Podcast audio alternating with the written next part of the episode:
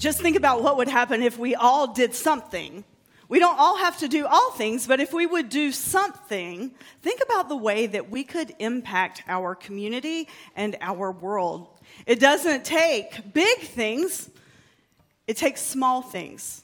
There are lots of big time heroes that we know about. And then, uh, as I'm going to show you later on in the message, uh, a gentleman from 9 11, he talks about how multiple people in his life did things that we don't even know their names, but they did things that had a huge impact. Part of being a part of a faith community or a church, it is my job as your pastor to provide pathways for you with our amazing staff so that you can do something. And so today after worship, it's a very different kind of day. And if you're worshiping with us online, we have a document that we can send you with all the various ways that you can serve. So we'd love for you to send us an email at info at headingwest.org. And the other thing we would like for you to do is we want you, when you leave worship, if you're worshiping in person, to grab a bingo card. I told you last week we are not above robbery, and that is true this week as well. We want you to grab a bingo card and then all of the various areas and ministries of West. They're located today in the Commons area. If you've thought, you know, I'm a little curious about the Pig Out food truck, our Pig Out food truck leaders are there, our Uganda people are there, everything Saturday serve days, ding dong ditch, our ministry serving teams, hospitality. Because look, God has given each of us gifts. We're all created uniquely and beautifully in the image of God. And we are not created just so we can sit and stay in our comfort zones and not use our talents to make a difference. And so this morning, we are going to look at how an unlikely person used her gifts to make a difference and it, it changed the world. We can unite together and do small things so that we can impact big change. That's what this church is about. Do you know that this year, to date, you've served over 7,000 meals on a Sunday morning? to people, yeah. to people in our community that are hungry. That those need to continue. The people are getting involved. The people that come to the food truck, they're helping serve. It's it's a beautiful thing. The back to school bash, it went from being, you know, a couple of hundred kids we thought to now it's its own nonprofit. You have led that. But it takes you. It takes us working together and so I really want you to grab a bingo card. And actually, if you go to all the little booths and you get your bingo card filled, your name gets in a drawing for the AirPods, the free AirPods that we're giving away, and you get a, a prize. You get to spin the prize wheel, mainly because I like to have fun. You spin the prize wheel and you get a prize to go home today. So I really want you to take the bingo card and I want you to go meet the various leaders of West. They've given a lot of their time to make today happen. So please, even if you don't volunteer at anything, walk around to the tables and pretend that you're going to, okay? Maybe you'll fall in love with an area of West. Now, I have fallen in love with West. I love you. I love being your pastor, and I take your feedback very, very seriously. That is why um, there are crickets probably hopping around on the stage, and I have scoped out to see if they were still up here. Uh, and I, d- I did the dares. I heard you last Sunday. I had three different people say to me, That's just, you know, that's not really cool that you asked people to do it and you didn't do it too. So therefore, I said it to Luann. The rest is history. The other thing was you questioned my resolve. And it's interesting that the biblical person that we're going to look at today, her name is Rahab. She exhibited initiative and resolve and faith. My integrity matters. You asked if I jumped. I don't know how you didn't see the jump because it was on social media and all those things, but and we emailed it to you, but enough of you said last Sunday, I don't think you jumped. So here is the video that you asked for. When's the last time that someone dared you to do something? I don't mean something that would bring harm to yourself or be detrimental to somebody or something, but just dared you to do something that would move you outside of your comfort zone. Scientific studies show that when we will move outside of our comfort zone and do something for the first time, our brain has to learn to think differently. And once we complete that new thing, we feel new life and new energy. Come and take a jump with me.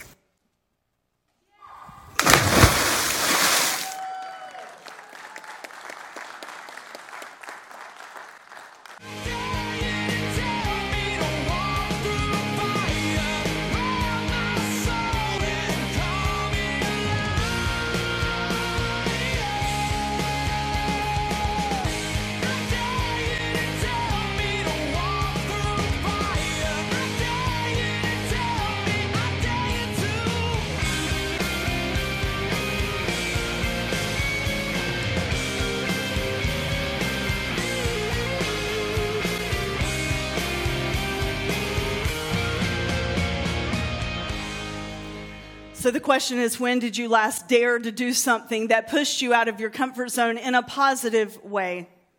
We all have the opportunity to use our resources, not financially, but the things that we're good at. We're all good at something we have the opportunity to use those gifts, those resources to do something and make a difference. The story that I'm going to share with you this morning is about someone that would not have been known to make a difference. In fact, it would have been the exact opposite. If you think about difference makers and you think about what their professions are, we, we tend to have some stereotypes in our minds that we think will, you know, fit that bill. We think that, you know, people with prestige or education, those kinds of things. Well, this morning, I'm going to tell you about a prostitute and how she made a difference in her community and how her difference was life changing. Joshua, son of Nun, sent two men into the city as spies, saying, Go view the land, especially Jericho. So they went, they entered the house of a prostitute. Her name was Rahab, and, and they spent the night there. The king of Jericho was told, Some Israelites have come here tonight to search out the land. So then the king of Jericho sent orders to Rahab Bring out the men who have come to you who entered your house, for they have come only to search out the whole land. But the woman took the two men and she hid them. And then she said, True, the men came to me, but I did not know where they came from. And when it was time to close the gate at dark, the men went out. Where the men went, I do not know. Pursue them quickly. You'll be able to overtake them. She had, however, brought the men up to the roof. She hid them with the stalks of flax that she had laid out. So the men pursued them on the way to Jordan as far as the fjords. As soon as the pursuers had gone out, the gate was shut. Now, before the men went to sleep, she came up to them on the roof and she said to them, I know that the Lord has given you the land. The dread of you has fallen on us and all that inhabits our land we melt in fear of you. We've heard how the Lord dried up the water out of the Red Sea before you when you came out of Egypt. We've heard what you've did to the other kingdoms that resided in the land beyond the Jordan. You've destroyed those groups of people. As soon as we heard it, our hearts melted, and there was no courage left in any of us because of you. The Lord your God is indeed God in heaven, God in heaven above and on earth below. Now then, since I've dealt kindly with you, swear to me by the Lord that you in turn will deal kindly with my people. Give me a sign of good faith that you'll spare my father, my mother, my brothers, and my sisters, and all who belong to them. Deliver our lives from death. The men said to her, Our life for yours, yours. If you do not tell this business of ours, we will deal kindly and faithfully you when God gives us the land. So here's this guy named Joshua. He's like the mentee of Moses, and he's getting ready to lead the Israelite armies into the land. But as any good military leader would do, he makes sure that he knows what's getting ready to happen before they go into the land. So he sends two more spies to go into the land to see what their opponents are going to look like. So these two men, they go and, and there's a gate before, there's a gate in Jericho before you can get into the city and the land that they were going to inhabit and they were going to take over. And in this gate, in this huge gate, is Rahab's house. Now, if you study Rahab and you look at, at her family, they were impoverished people. So before you go and judge her for being a prostitute, that was her means of earning a living to help her family eat.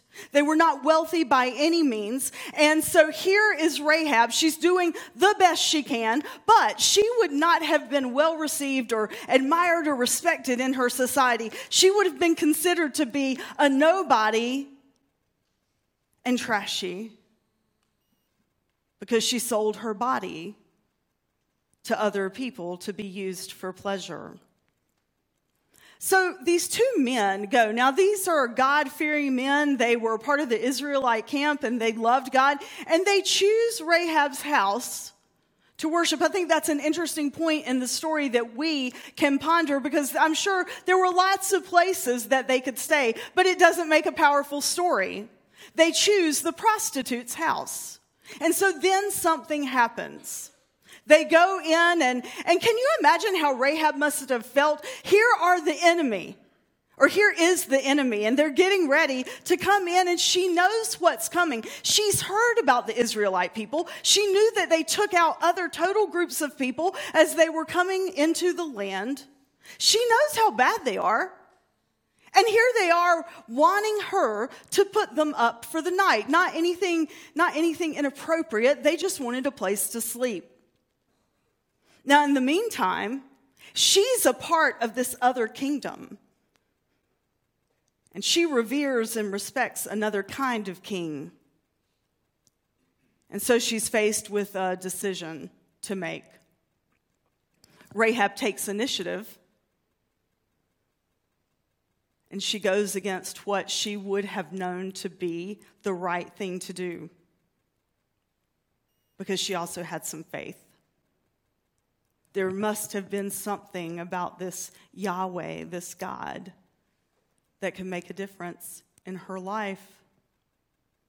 This God who has prepared the way for these people, maybe she thought, I could be one of those people too. So, what she does is she takes the two men, she takes them upstairs in her home, and she hides them on the roof. And then, with a very cunning story, she tells the the governmental rulers of her city, hey, look, um, you know, yeah, they did come here, but I knew that that was not the right thing to do. So I, I told them that they needed to go, and, and they've already gone, so you need to go try to find them. And then when the gate closed, she went upstairs and she found the men and she said, Hey, look, there's something to this. There's something to this, God. I've spared your lives. Will you spare mine? Because I believe that there's something more. That's really what I'm asking us today and last week and the next few weeks to realize that there's something more. We can think that our lives are all good and that whatever we find ourselves in, whatever situation right now, it's, it's fine and it's good. But as we journey in our lives every day, we have the opportunity to move just a little bit closer to the divine, to God. The way that we do that is by becoming a daring person and daring to do things just a little differently. It doesn't have to be huge leaps, and I've loved reading your stories this week. You've shared with me the way, and the staff, you've shared with us the ways that you have taken dares and how it is changing your life that you've stepped out of your comfort zone. One of our college kids filled out uh, the dare the dare poll or survey whatever you want to call it and she said you know I'm, having a hard time making friends She's a freshman at a very large university. I'm having a hard time making friends. So, because of this, I decided that I was going to give a student club a try. I took a dare. I believe that when we lay ourselves out there, when we make ourselves vulnerable, God is in all things. God will use whatever opportunities we find ourselves in to bring us closer to that divine so that we can experience the beauty and the power of the kingdom of God, the kingdom of heaven that exists here. It is not just about being out there, it's here for us. But we have to dare to live into it, and it means that we take initiative. If we just sit around and we wait on things to happen to us, we may be sitting around forever. That's why we have the, the DARE Fair today, the ministry fair. We believe as a staff and leadership that there are ways that you can use the resources that you've been given to make a difference in this community. Every time someone steps out of their comfort zone as a part of the West community and they come back to tell me about their, their encounter and their experience, they tell me their life is richer because of it. And I believe that to be true. Rahab, she took initiative and then she had resolve. She did it. She was determined and she relied on her faith if you are a person of faith. We really are called and challenged to look like Jesus.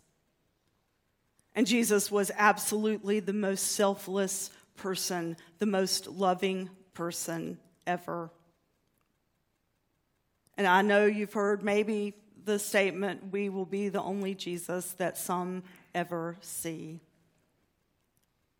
9 11 was this week.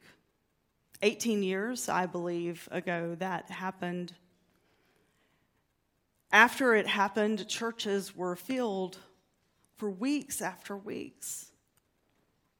People wanted to cling to their faith. People wanted to believe that there was something bigger than us, something bigger than evil, something bigger that would hold it all together. And then, you know what? Life started happening again, and things just sort of tapered off. There were people that day that used their gifts, big and small, to make a difference. Some we know their names, some we don't. I, I want you to take a look at this video. And as you watch and as you listen, I want you to think about what gifts you have that you can use to make a difference in somebody else's life today. On September 11, 2001, I was assigned with Chief Donald Burns to go to the South Tower and open up the command post there. A woman came over as we were running and grabbed me and said, There are people trapped in the elevator over here. And I said, Show me. So I followed her. We went over to the elevator, and the hoistway doors were open so you could see into the elevator. But the elevator car had only come down to the top, so all you could see was the people's feet. They were trapped in the elevator. What I didn't know at that time was that elevator had fallen 70 floors because the cable was snapped when the plane came in. So they had just dropped 70 floors. The emergency brakes stopped it, and they were trapped. They were so close to freedom, but they were still trapped. They couldn't get out. The men were trying to pull the car down, but they couldn't. And the reason they were screaming in terror was because the elevator pit right below them was full of jet fuel that was on fire. And they were right above that fire getting cooked. They started bringing the extinguishers. We tried to fight the fire. Hard to put out a jet fuel fire. In my frustration of watching these people get burned in front of me, I turned to my right and my shoulder hit someone, and I turned and looked. It was a firefighter, and I looked up at his face, and it was my friend Mike Lynch who I'd worked with in Times Square. Mike put his hand on my shoulder and he said, Timmy, I got it. And what Mike meant by that was that he had the training, the knowledge, the tools, the equipment, and the courage to save those people's lives. He might as well have had angel's wings sprouting out of his back because he was that angel. I left the lobby. I went out to Liberty Street. I saw Mike Lynch, the firefighter from the elevator, and he needed help getting tools off his truck to go save those people. So I started running toward him, but another firefighter got there first, and he waved me off. And I waved back to Mike. It was the last time I saw Mike alive.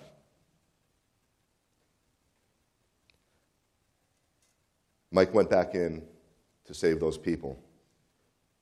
Months later, they found his body with the jaws of life with the people that were in that elevator. We know for sure that he saved at least one person because she recounts how the firefighter with the red four got her out of the elevator and she lived. Mike was a superhero. We all know the firefighters and police officers were heroes that day. Mayor Giuliani says it was the worst day of his life and the best day of his life. I agree with that. We know why it was the worst day. But it was the best day because we met the worst of humanity with the best of humanity the firefighters, the police officers that ran up in, that, in those towers. But there were other heroes that day, ordinary people, who were not firefighters or police officers, who became extraordinary her- heroes. Civilians. But you don't have to do things that are that dramatic. But you can be an extraordinary hero by doing simple things. You can make that choice today. You can make that choice tomorrow, every day of your life. You can help the people that need help. You can help the old lady across the street. You can help your neighbor. Don't wait till the last minute the last hour of your life to do it, do it now. Be the hero today. Thank you.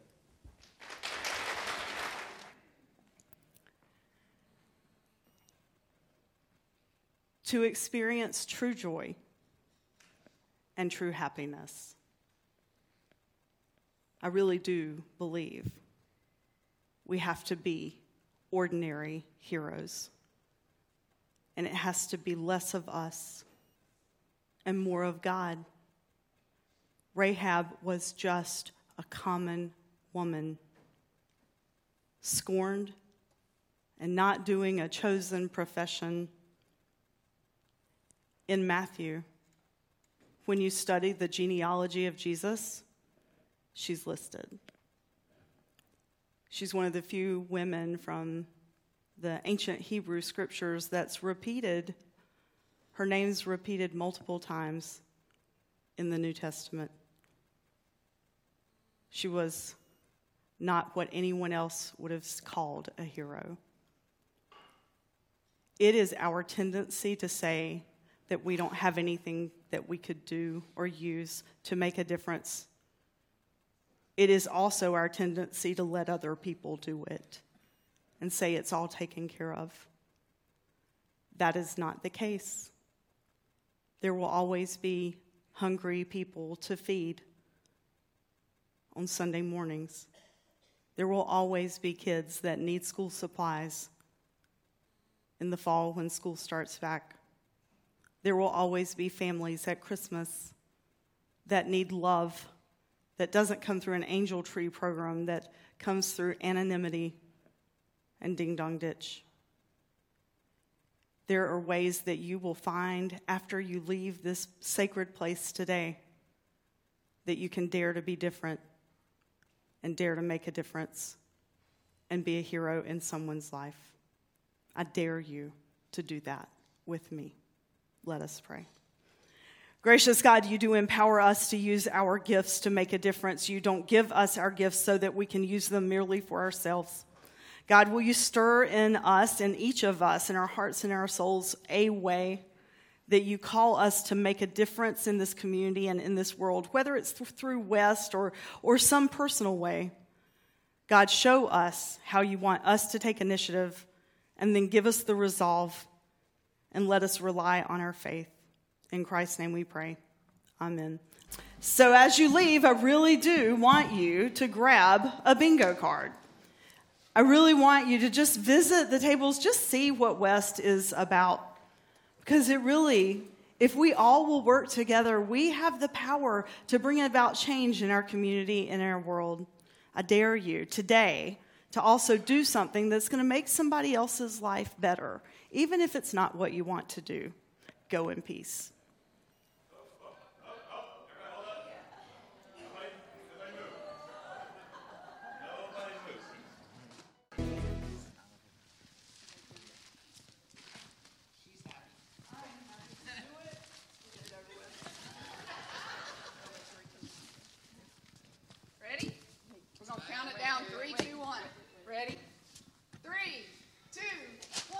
Jesus loves you. you good?